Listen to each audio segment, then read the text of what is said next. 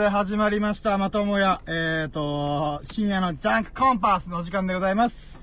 えっ、と、懲りずにまた、あの、亀さんとはい。コラボトーク、コラボというか参戦トークですね。暴れていきます。今回は、今回のテーマは、作っては書くデザインって、アートってなんだろうねということで、えっ、と、クエスチョンが多いっていうことはですね、僕たち結論を持ってるわけじゃなくて、えっ、と、このクリエイティブ創作物で、そこになんか大体紐づくデザインってなんだろうねとか、アートってなんだろうねみたいなものを、えっ、と、お話ししていきたいなと思っております。ういっすよろしくお願いします。お願いします。ということでね、えっ、と、まあ、まあこれドライブトークしてるんで、ガチャガチャガチャガチャしてると思いますが、そこはご愛嬌ってことでよろしくお願いします。もうさっき、あー待ってよ。車が、車が、ゆっくりゆっくりゆっくりゆっくり。怖い怖い怖い怖い怖い出れるかな？出れるかな？出れるね。オッケーオッケーオッケー。よっしゃよっしゃ。よっしゃよっしゃ、出発出発さっきのドライブの逆走しいよ。はい。いやー、マジでこれすごい、なんか時間を使ってやってますよ、私たち。えー、っと、じゃあデザインとアートとか、まあ、なんだろうな、もともとこのキーワードは今回僕の思いつきメモの中から、えー、っと、亀さんがピックアップして、これなんかいろいろ話広がりそうじゃないっすか？みたいな話からやって、もともとね、デザインとアートっていう部分で言うならば、あの、僕がね、えー、っと、チェックバックを受ける側？チェックバックっていうのは、この、こうして、ああしてっていうのは上手だったり、社長とかクライアントとか営業とかから、えっ、と、こうしてほしい、ああしてほしいっていう修正をもらうときに、あのね、僕はめっちゃ凹むのね、まず。僕もへこみます。僕もへこみます。で、もちろん、あの、まあ、僕が、あの、亀さんのチェックバックするときも一時期ありましたけど、それはあくまで、なんて言うんだろうな、亀さんの意向も聞いた上で、あ、こういうことか、こういうことをクライアントとか営業求めてんのね。あ、じゃあこうした方がよりいい、沿ってるんじゃないとか、はいなんかそういう意味でなるべくしようっていう思惑はあった。だけど、はいはいはいそれがいいかどうかはよくわかんない。だけど、あよかったです、よかった。なんていうの？あーで、それで言うならば、じゃあ僕自身が今会社が変わって、そういうチェックバックを受ける側で考えた時に感じるのが、なんて言うんだろうな。やっぱ凹むんだよね。へこみめっちゃへこみえー。こっちはめっちゃもう、まん、もううん、なんだろう、こう、なもう満勤の力で、よっしゃ、いいクエイト作ったなみたいな。っていうつもりで、はい、作りました、どうぞって言ったら、全然違う、全然違う、みたいな。えーみたいな。っていう、でもね、なんだろうな、じゃあ、なんて言うんだろうな。な、まあ、僕もチェックバックする側の立場の時もあったから、その時に思ったのは、やっぱ凹むっていうことは、なんて言うんだろうな。あくまで自分の作品として捉えてるっていう節がやっぱ大きいのかなと思って。つまりデザイン、まあ、僕たちの場合広告デザインとかバナーを作ったりとかしてましたけど、うん、つまり、本当のゴールは、お客さんが喜んだりとか、あの、新しいユーザーがお客さんのサービスとか商品を購入するっていう部分で、そういう文脈で考えるならば、本当はチェックバックを受けて、より良くなる分に関しては、なんていうの、凹む必要がないじゃないじゃん。だけど、やっぱどうしても凹んじゃうんだよなと思って、自分自身がね。はいはいそれを頭では分かってても、もう超しょげるみたいな、っていうのがあるから、うーん、じゃあ、やっぱ自分自身のこのマインドセットがちょっとやっぱずれてるというか、もう自分のその特性が、やっぱちょっとアーティスト気質なんじゃないかなっていうのがなんとなくあんのね。はいはい。なんか伝わる？亀さん。はい。伝わります、伝わります。なんか、って考えた時に、で、今さ、自分でノートやったり、イラスト描いたり、まあ自分なりにね、あの、線画描いたりとかしてるんだけど、ノートでそれアップしたりとかしてるんだけど、やっぱその時ってすげえ楽しいのね。自己決定権があるから。自分の中から生み出された、これってやっぱ書きたい、これ喋りたい、これ、この文章書きたい、みたいなブログとかね、やってる時ってもう楽しい楽しいしょうがないのよ。はいはい。だけどさ、逆のことで、なんていう、その、デザ、喫するデザイナーさんにその話をしたときに、やっぱちょっとね、あの、人によっては、いや、自分で作りたいって感覚持ってるってすごいねっていう話、大昔に上司に言われたことがあるのね。あ、伝わる？あの、はいはいはい。上司は、例えば、なんだろうな、自社、自社媒体、自社のさ雑誌とか作るディレクションとかしてるときに、どうしていいかがわからないっていうのが、なんか悩みだったらしいのね。その、雑誌のディレクションとか、制作してるときに、なんかもう、その時にはもう何回かやってたから慣れてたけどさ、一番最初の時には、なんていうの？自社媒体であり、なんて、伝えたいこととか、こういうことをやりたいよってことを編集者から聞いて、うん、じゃあこういうレイアウトでしようかとか思うんだけど、結構任されてる部分が多かったらしいのね。はいはい。ってなった時に何が起きるかってその人めっちゃ悩んでたのね。え、これで正解なのかなみたいな。つまり、えっ、と、生粋のデザイナーさんであるほど、そこが逆に難しい場合もあるんだなと思って、その時にすごい感じたのがね、もうほんと、7年前とかの話なんだけど、その姿を見てて僕は結構びっくりしたのね。いや、なんか、この上司の人って本当に自分のデザイナーの礎を作った方、お世話になった人なんだけど、その人がこんなに悩むんだと思って、つまり自分が作りたいものとかではなくて、ん？今もう誰か聞いてんの？聞いて聞い。て聞いてない？あ、じゃあもう知らねえ知らねえ。えっと、言ってる時に、その、なんだろうな、生粋のデザイナーの人ほど、なんか内から湧き上がる何かっていうのが逆に弱いのかなと思って。うん。まあまあ、これは別になんていうの、あのそう、チェックバックの話はちょっと、だんだん離れてるけど、うーん、えーなんだろうな、えそういう人、人、人？自分以外のものに対して人とか、この営業さんとかね、に正解がある場合っていうのは、あのそれが良しとできる人、つまりそれがやりやすいっていう人もいれば、僕みたいにチェックバック受けるたびにしょげていく。はぁ、みたいな。っていうことが、なんかあるってことが、やっぱこの違いっていうのは、やっぱ自分が精神誠意込めて、なんて作ったものっていうのは、やっぱ作品と捉えてる節が大きいなと思って、自分自身がね。はいはいはだからね、なんかそこがすごい、なんだろうな、うーん、このデザインとアートっていうのが、なんか難しいなぁと、その、その境目がん、非常に、もうパキッと分かれてるんじゃなくて、グラデーションのように、なんかデザインが黒だとしたら、アートが白って考えたときに、ちょうどグレーゾーンの場合もあったりとか、ちょっと黒い、今回は黒寄りだね、みたいな。い。はいはいとか、なんかそういうのがやっぱあるのかなと思ってさ、なんか伝わります？ちょっと、伝わらないっす。それか あ切り込んでい、ちょっと若干切り込んでいっていいですか？あ、いやいやいや若干きそう、ちょっと、マジで言っていいですか？もちろんもちろんまず僕、デザインとアートってチェックバックとかそういう話一旦、ま、置いときこう。あ、まあ、いやいやいや一旦置いときます。一旦置いて。デザインとアートって、ん根本的に違うのは自発的にやるのか受けてやるのかなんですよ。あ、はいはい、あ、はいはい、これが、うんもともと違うんですよ。これは違う。これが多分唯一違うものになるはずなんですよ。うん。なんですけど、生きていく上で、アーティストでもあっても、この自分が作ったものっていうのを売らないといけないはずなんです。うーん。デザインは受けたのを作って、それを見せてっていうのがあると思うんです。デザインを受ける側として。でも、うんアートは自分が作ったものが売れたらいいけど、売れなかったら良くないっていう。でも、うんアートっていうのも結局、デザインっていうのは含まれると思うんですどえどうやったらこれが人に刺さるのかなとか。はいはいはい。これどう、そうこれどう思ってくれるのかなっていうのはデザインの思考だと思ってる。そこも。うんはいだはいはから結局、一概にアートが デザインとは違うっていうのは言えないっていうのはあるんです。い。あで、逆の例もあれば、佐藤柏さんとかも、ななんか、すごいものを作るわけじゃないですか。はいはいはい。デザインとしてね実際もうアートじゃないです。うんアートなわけだって、うんこれすごいなとか思ってしまう時ってやっぱあるわけじゃないですか。うん T カードとか楽天、このスーパーマン、楽天カードマンとか、うん。あれって、いや、とぶっ飛んでるよなって思いますし、うんインパクト半端じゃないですか。はいはいはいこれアートでしょみたいな思ったじゃん。なるほどね。え、これって誰が喜ぶのって話なんですよね。これよくデザインできたなって話なんですよ。はいはいはいはい。あそこのデザインの部分っていうのは、うんなんか、そこ、そことなんかアートって違う、違わなくない？一緒じゃない？みたいな思っちゃあーはいはいはいはい。うんですよ。僕なんか、ねそこでなんかアートとデザインっていうのがなんかやっぱ、うん、どうしても切り外せないのかなっていうのは思っちゃいますね。なるほどね結局お金もらって作ったけど、それがアートになってたっていう人もいるってわけで。まあね、確かに確かに。そこがもう、ちょ、僕は今しばらく探し、あ いやいやばいやばいや まばいだ、いや、けどこれアーカイブ化するからね。まあいいや。まあ、別に深夜さん、深夜さんの話と、うん。僕の、深夜さんはなんかチェックバックとか、デザイン、デザイナー目線っていうところなんですけど、うん。僕はちょっと、もうちょっと一歩引いたというか、はいはいはい、大きい目線で。アー。トそう大きい目線でアートとデザインっていうのはなんか、なんか切っても切っても切り離せないようなものなのかなって思っちゃうんですまあね、まあ、ある意味そこがさっき言った僕のグラデーションにちょっと近いのかなと思って、なんだろうな、切り離す、パキッと分かれてないもの。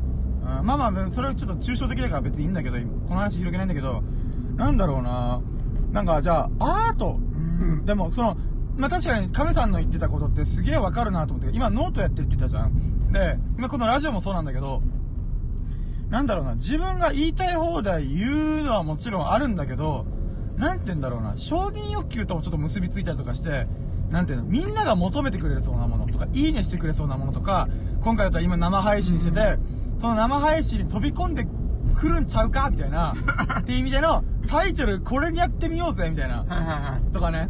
なんかね、そういう、やっぱ、なんだろうな、人に向けてやるっていうけど、この喋りたいという欲求自体は、自分のやりたいことだから、なんだろうな、はいは内から湧き出るもの。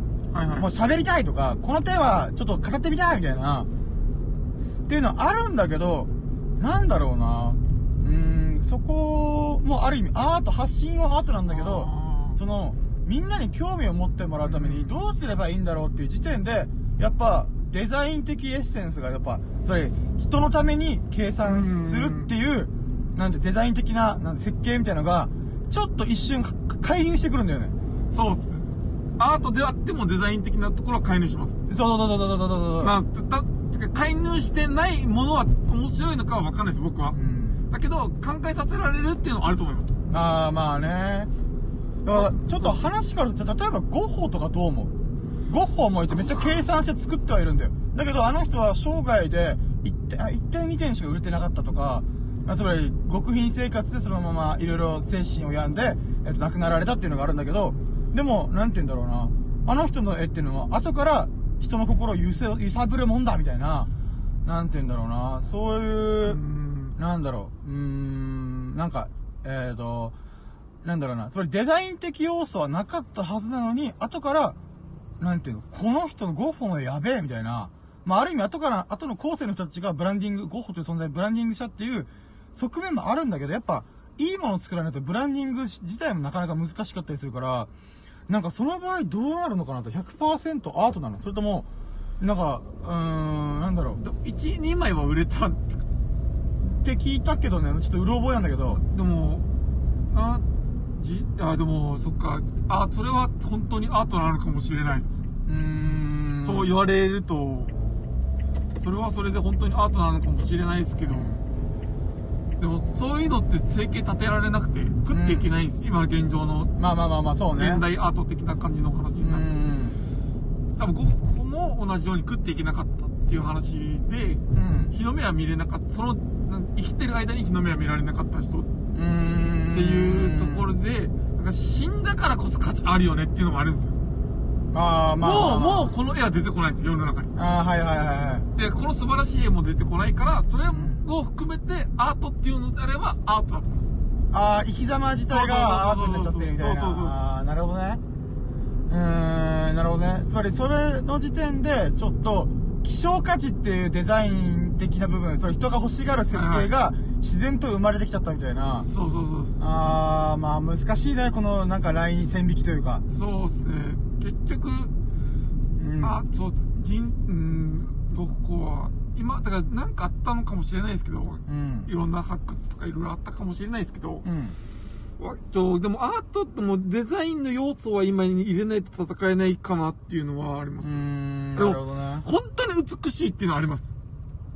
あ、ゴッホの絵自体が？あ、いや、いろんなアート作品見てて。あはいはいはいそうです僕、アート作品ああ、お金持ってないんで、あんまアート作品って見に行けないかったりするんですけど、うん。いやあアート作品見る裏、裏技みたいなのがあるんですよ。うん。で、なんか、大きいショッピングモールとかでたまにアート展やってるんですよ。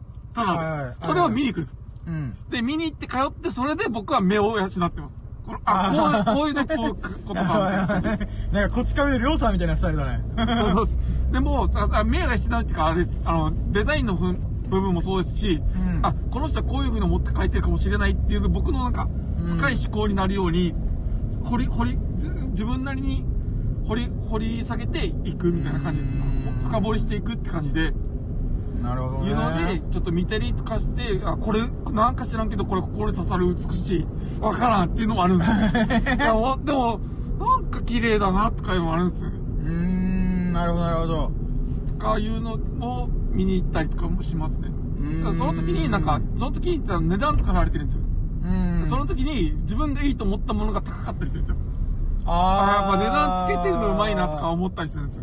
それで見ながら、あ僕の感情多分正しいのかもしれないみたいな。あーっていうので計算していったりするなるほどね。そうですはいはいはいはい。掛け軸とかだと一番わかりやすいですね。だいぶ。あ、そうなんですかバランスが悪かったりとかあるんですよ。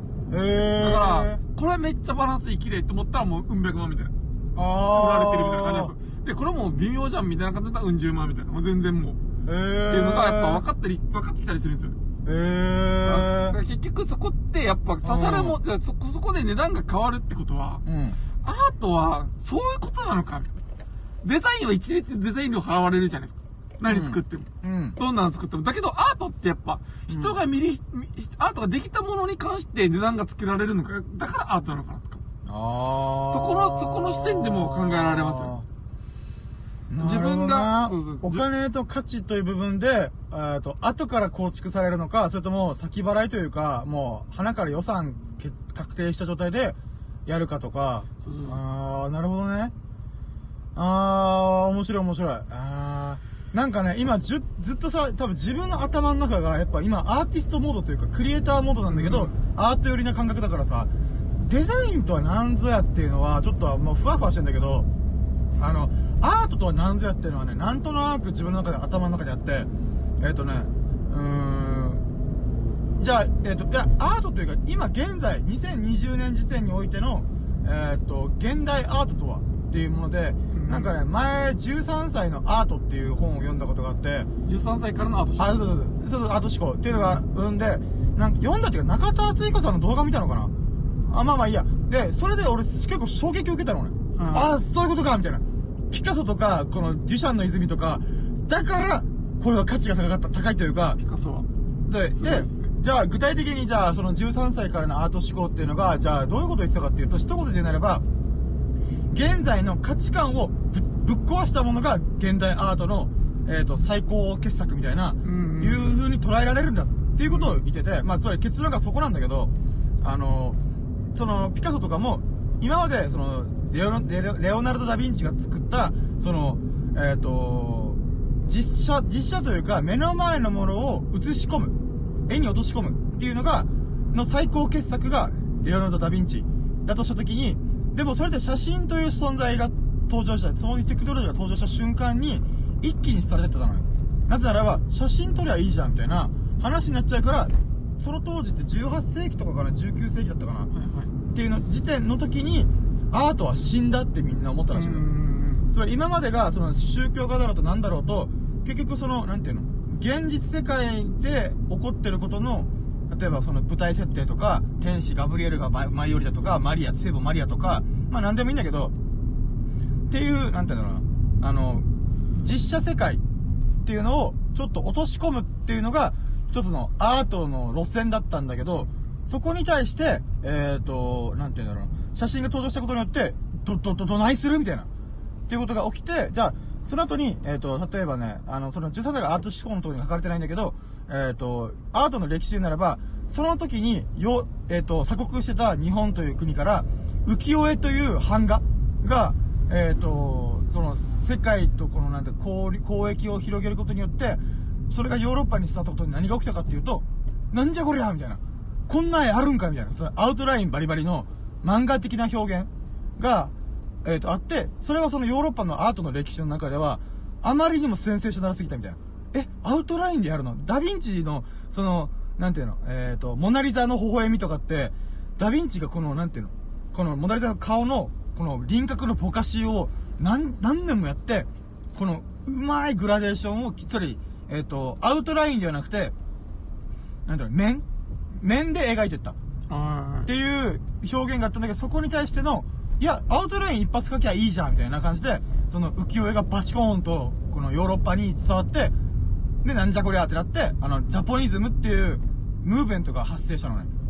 つまり、新しい現代アートのきっかけの一つになり始めたのに。つまり、えっと、目目に見えるものをそのまま描くことをしなくてもいいんじゃんっていう、なんていうの、そのムーブメントが、その印象派とか、なんていうの、えっ、とまあ、印象派もちょっと待って歴史あるんだけど、い。9月36っていうの？あ、そうそうそうそう。とか、そういうのがあるから、やっぱ、なんて言うんだろうな。あのーこの、その、なんていうの？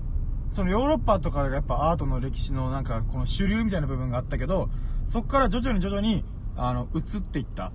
あーで、そこから、えっと、現代アート、20世紀とか写真がもう当たり前になって、みんな安価で安く、えっと、手軽に、えっと、写真というものを作れるような時代になった時に、えっと、その運動にさらに拍車かけたのが、まピカソとか、それ、顔を、なんか目の前の真正面の顔だけじゃなくていいじゃん、みたいな。サイコロみたいに展開した顔の、なんていうの、えっ、と、表現があってもいいじゃないか、みたいな。で、今まで誰もそれを考えたことがなかったから、それをピカソが実現したから、つまり、今までの真正面の顔でなければならないっていう価値観をぶち、ぶち壊したみたいな。ん。で、例えば、あのなんだかな、ピカソの一個前に、なんかそれをやった似たようなことしてて、人の肌の色を緑でもいいじゃん、紫でもいいじゃんっていうアートが、あの起きたのね。それがちょっと名前忘れちゃったんだけど、あのその人の肌の色を、その、なんていうの、白、は白っぽい肌の色とか、黄色人種的なちょっと黄色っぽい色とか、えっ、と、黒人さんみたいな、このなんていうか、ちょっと肌が黒めの色とか、いうものではなくて、緑とかピンクとか、なんていうの、奇抜な色でもいいじゃんって言ってうん、その、その価値観、肌、肌の色は肌色じゃなければならないっていうのをぶち壊したみたいな。はいはいはい。とか、あと、デュシャンの泉って言って、小便器をアート作品としてトンと出したみたいな。はいはい。あれは、えっ、と、汚い美しいって何みたいな。アートって美しいって価値観みんな口を揃えて言ってっけど、はいはい。あの、小便器でも十分良くないみたいな。良くないって言ったらすごい乱暴な今説明、解説をしてしまったけど、なんていうの？っていう、このカウンターパンチ。はいはい。で、えっ、と、アンディ・ウォーホルという存在は、えっ、と、自分で作らないといけないっていう価値観をぶち壊したのね。だからアンディ・ウォーホルの凄さは、あの人がこういう企画なんて、例えば、あの、なんだか、えっ、と、缶詰のやつあるじゃん。はいはい。缶詰のやつとか、あとはね、えっ、と、日本でいう洗剤のアタックみたいなのがあったのね。なんだっけ、名前忘れてたな。デボラ？違う、デボラじゃねえな。デボラ、ブリオだ、ブリオ。ブリオっていう洗剤メーカーがその当時すごい有名だったのね。こっちでいうアタックとかアリエルみたいな。はいはい。で、それのボックスを作ったりとかしたアート作品とか出してるのね。つまり、えっ、と、工業化社会が全盛期の時代に、その工業デザイン、つまり商品をよりよく売るためのデザインすらも、アートって言っていいんじゃない？みたいな、それはつまり今まで手で作ることがアートだっていう価値観をバーンってぶち壊したのね。はいはい。で、なんかね、その中田さんの、ああその説明動画の中では、えっ、と、近年では、とえっ、とね、ニューヨークの、なんだアート美術館みたいな、なんかその有名なところがあって、そこに、あの、鎮座したのが、新しく鎮座されたのが、日本の、あの、パック、あ、じゃあ日本だったかな、まあ、パックマンっていうゲーム。はいゲーム機が置かれたのね。で、これも結構先生上だったらしくて、え、ゲームがアートって言っていいのみたいな。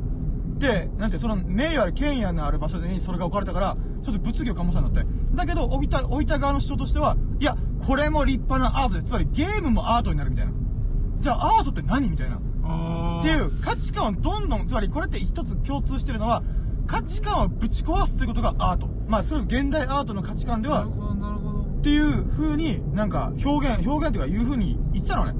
なるほどと思って。それ、アートっていうのは、なんて言うんだろう、既存の、こうな、こうなけ、こうしなければならない。こうあらねばならないっていうのを、どんどんどんどん破壊していく。っていう感覚なのかなと思ってた。はいはいはい。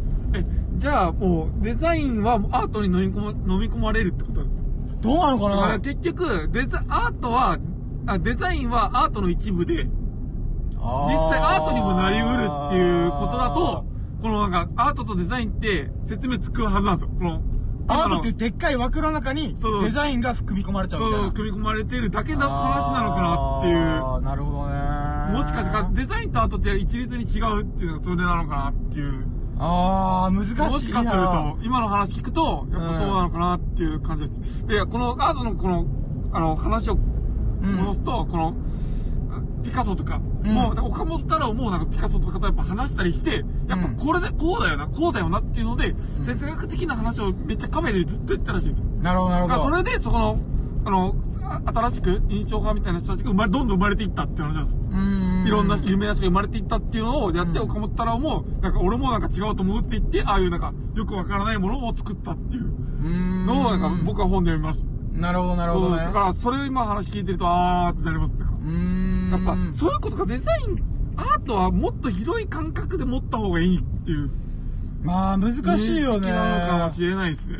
だからアートっていうのが、もしかしたらやっぱ人の営みにちょ結局通じんのかな。まあ僕人の営み大好きだから、つまり、なんだろうな、表現とか、なんだろう、うーん、な、難しいけどさ、デザイン、アートという枠組みが、今ね、いろんな物事をさ、どんどんどんどん飲み込んでる気がするんだよね。うんだからその中に、じゃあなんで飲み込まれていくかって言ったら、やっぱ人の営みとか、人の価値観に左右される、すごいおぼろげで、なんか、幻想的なもの？なんか、ふわふわしてるもの？だから、どんどんどんどんそれが飲み込んじゃってっちゃうみたいな。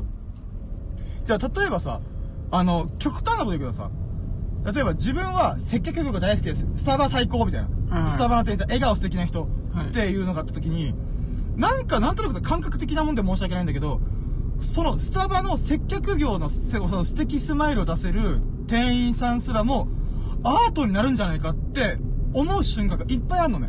じゃあそれはどういうことかっていうと、なんだろうな。うーん、そこはでもなんか、なんか、なんだろうな、それ、それってその人は、写真で撮ればアートになりますよ。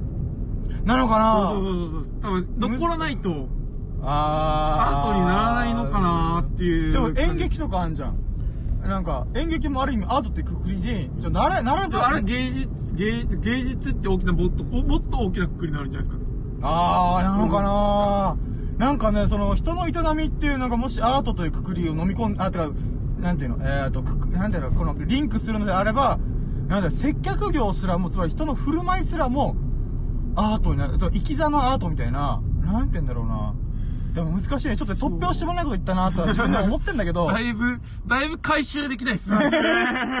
いやー、散らかしまくるね、今日。いや、でも、でもやっぱでも、それぐらい常識が壊れる本だったってことですよね。そうそうそう。だから今、あれ、それって亀さんからしたら、いや、それもアートって呼ばなくない？芸術とかう、ん写真に撮れば、つまり残らないとアートじゃないよねっていう価値観を持ってるわけだ。でも、アートは基本、今現代アートは破壊しまくるから、うんその価値観すらも破壊する作品が現れることができたら、うんもうそれもアートっていう、今僕が言ったと口頭無形な突拍子もないことすらも、アートって言われる可能性は全然ある。なぜなら、今までそれをぶち壊してったからみんなが。って考えたら、なんだろうな。そのアートっていうのが、なんか本当に何にもかも飲み込んでいくみたいな。だからそこら辺今ドライブしながら喋ってるけどさ、これ、この看板すらもアートとか、この街並みとか電柱がバンバンバンバンって置かれてるこの景色すらもアートみたいな。なんていうの？そう、これ、アングル変えたらめっちゃ良かったりする。そうそうそうそうそうそうそう、だから、なんか、エヴァンゲリオンとかは多分なんか、あ結構アングルをめちゃくちゃ探ってるとか。それで、そのなんか、ここから撮るかっていうのがマジで本当に、エヴァンゲリオンっていうのは本当うにん。アートだなって僕は思ってしまう時があるんですよ。わかるわかる。あこのアングルはなかったとか、この、この切り方はなかったそう、とか。この発想なかった、こそうそうそうの価値観なかったっていうそうそうそうそうそう衝撃を食らわすんだよね。そうそうそう。だから、エヴァンゲリオンって作品が面白いのかもしれないです。ああれはもう完璧アートだよね。そうそう本当に。次々にアートがどんどん入ってくるみたいな感じなんですよ。美しいみうたいな。ああ、これ、デザインとアートってくくりでいいかんで、アートのみでいけば。もう、もう、後のお祭りですよ。今から入ってくる人は、んなんか作ってワク、あつくなんだっけ、作ってワクワク デザインとは、アートとは、なんだろうねっていうタイトルから入ってきた人からじゃあ、うん、私デザイナーですから、はい、ちょっと興味ありますみたいな入ってきた人は、うんこいつらずっとアートの話しかしてないみたいや、もう、そうっすね。あーなんかね、なんかそういう感覚がやっぱあるんだよね。つまり、ななんで、そのアートがすごい破壊的な、破壊と想像を司るものであるならば、あ今、本当に、そのスタバの接客業の笑顔ですら、それ、それ、作り笑顔じゃん、ある意味。もちろん、うん本気でやってる笑顔の人もいるけど、多少はやっぱ、すげえしんどい時でも、笑顔にならなきゃな、仕事だしって言って、やってる、この素敵笑顔っていうのも、作ってるわけじゃん。はい。その自分の感情と別で、その仕事だからとか、もしくは目の前のお客さんを喜ばしたいからっていう意味で、作った笑顔。それ作ってんだよ。クリエイティブスマイルなんだよ。はい。じゃあこれはアートって呼べない？みたいな。っていうことで言われたら、その、あかつそれが残っちゃいけない。の残らないとアートにはならない。アーカイブ化されなきゃならないよっていうのを、いや、一瞬のその笑顔が素敵じゃないか。美しく、うん美しいじゃないか。これってアートって呼べない？みたいな。っていう風にもう何でもござれ。そう。無理くりもう、教室の中はアートだって話なんです。あー、ありそうがとうございありますよ、そうます。あります。教教室の中なんて本心言ってしまったら、うん。いじめられる可能性もあるから、みんな、みんな他人のこと考えて、うん。あれ、いろんなことやってるわけですから、うん。そう考えてみると、そうなりますよね、そこの方にも。だから教室っての、あの椅子っていうのは何か感じさせるものがあるっていら、う。だからエモーショナルな感じそをやっぱどうしても感じてしまうのは、まあまあ、日本人が全員、それを一回通ってるっていうのももちろんあるんだけど、いや、そこの、そこに12年間、12年間じゃ、あ、違う、えっと、15、あ？9、9年、最低9年間、義務教育が9年間だから、そういう部分で、やっぱ9年間はやっぱその机と椅子を見てたら、いろいろ感じるものとか、なんだろう、心揺さぶる何かっていうのは、秘められてるよね、みたいな。そう感じが。そそれは、本当に、だって、アウトレット行って、教室の机売ってたら、ちょっと若干買いたくなります。あ、わかるわかるわかる見たことないけど、あそうあったら買いたくなる。買いたくなるんですよね。なん、なん、なんでしょうね。なんか、あるな、わかる、めっちゃわかる。飾ってたいっすようん、ね。わかるわかる。あ、それって実際それだけでアートになってるってことじゃないですか？あー人の心に刺さってるわけなんですか揺さぶってるから、じゃあ人の心を揺さぶるものがアートなのかっていう価値観すらも、現代アートは壊してくるからね。そうそう。でもデザイン、で、そうそう、そう、それはありますね。でもん、デザインは人の心揺さぶってなんぼだと思うんです。でもそこは、あ、まあね。うん。思うんですけど。欲しいと思わせるっていう風に設計するっていうのが、デザインのちょっと、一つの側面だっていうのがあるしね。そう、デザインを狙ってやる。うーん。ことですかね。あそしたら他のもの狙ってやってるってことなんですかね。難しいな。でも天才っているからね。そういう設計とか考えてなくても、なんていうの？スッと出したものが、やべえみたいな。ああ、ありますあります。まあまあでもそれはもう天才だからね。別にそれはちょっとまた別の話だけど。それはもうダメです。天才って一括りで言うのはダメです。ああ、なるほど、ね。うんよくないです、よくないです。この人だからじゃあ、この人から奪えるものがあるんじゃないかっていうのが、で、この人はなんでこういうふうに思ったんだろうっていうのをやっぱ探る方がうん楽しいです。まあまあまあまあまあこれはすごいとかいうのあると思うんですけど。うーん。だからそれ、さ、か、やっぱ、哲学にも持っていけるっていうのがアートなのかなと思ったりはするんですけど、うーん。デザインでもたまによくわからないものを作るやついいじゃないですか。まあまあまあまあ。これな、これどういうことだい わかるなわかるな。それ、それに対して、結構なんかチェックバックする側の人とかチェックバックガンガンに入れていったりとか言うと思うん。ですけど、はいはいはいはやっぱ、い。なるほどな。なんか人のかん、人の価値、価値観を押し付けるのがアートで、ああ、ことなのかもしれないですけどね。押し付ける、押し付けるというか、まあ破壊するのかな破壊、あ、そっか、破壊もするのか。うーん。だけど破壊したものって価値観、破壊したもの価値観の上乗せみたいなことだと思うんですよ。うーん。これ違うよねっていう価値観が存在したみたいな。話だと思うんです。だから価値観を、はいはいはい。なんか、伝えるのがアートで、うん。デザインは物を、物を伝えるのがデザインってことですか？いや、待って難しいな。やばいな、これ、散らかして、もう、片付けせずに終わる。だからまあそれでも全然いいと思うんですけど。そう、今ガソリンがね、2メモリーしかなくなってるから。やばいっすねあれ、これ、一周できるかなっていうヒヤヒヤ感が出始めて。まあ、時間的にまだ7時40、あ、7時半ぐらいだから、まあまあまあまあまあ、大丈夫か。まあ一周して、途。中で、押せばいい。いやいやいやいやいやいやまあ多分ギリいけるっしょ。ただガソリンっていうかクーラー使ってっからね、今。うーん。まあまあまあ。いやー、でもなかなか面白い、ああれなんだろう、こう話だね。結構広がりましたね。広が、毎回ね、ワンテーマ、ひとしずくをもうこすりにこすり倒して、広げては、ぼやーっとして、はい終了、みたいな。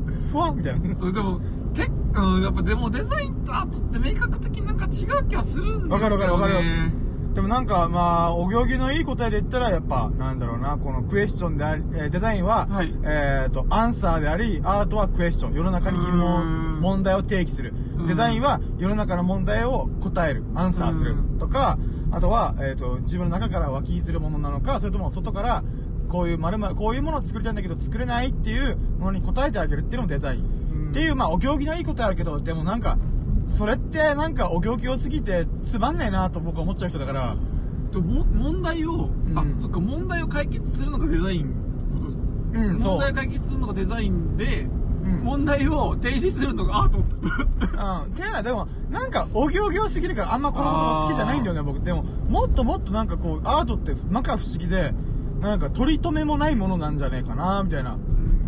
アートとかデザインとか自体もね。うーん、まあでも、まあ、あ、あー、待って。いい、あれがあったよ。ガソリンスタンド発見いけますかねよっしゃ、じゃあここで一旦終了しようかな。しましょうん、聞いてる人いねえし。はい。ありがとうございます。ありがとうございました。聞いてる人いねえしって、聞いてくれてありがとうございます。ありがとうございました少しでも参加してくれたことに感謝しております。結構でも、い、じい5分ぐらいいたと思う。も。3, 3, 3分くらいか。じゃあ、ありがとうございました。楽しかった。はい、終了。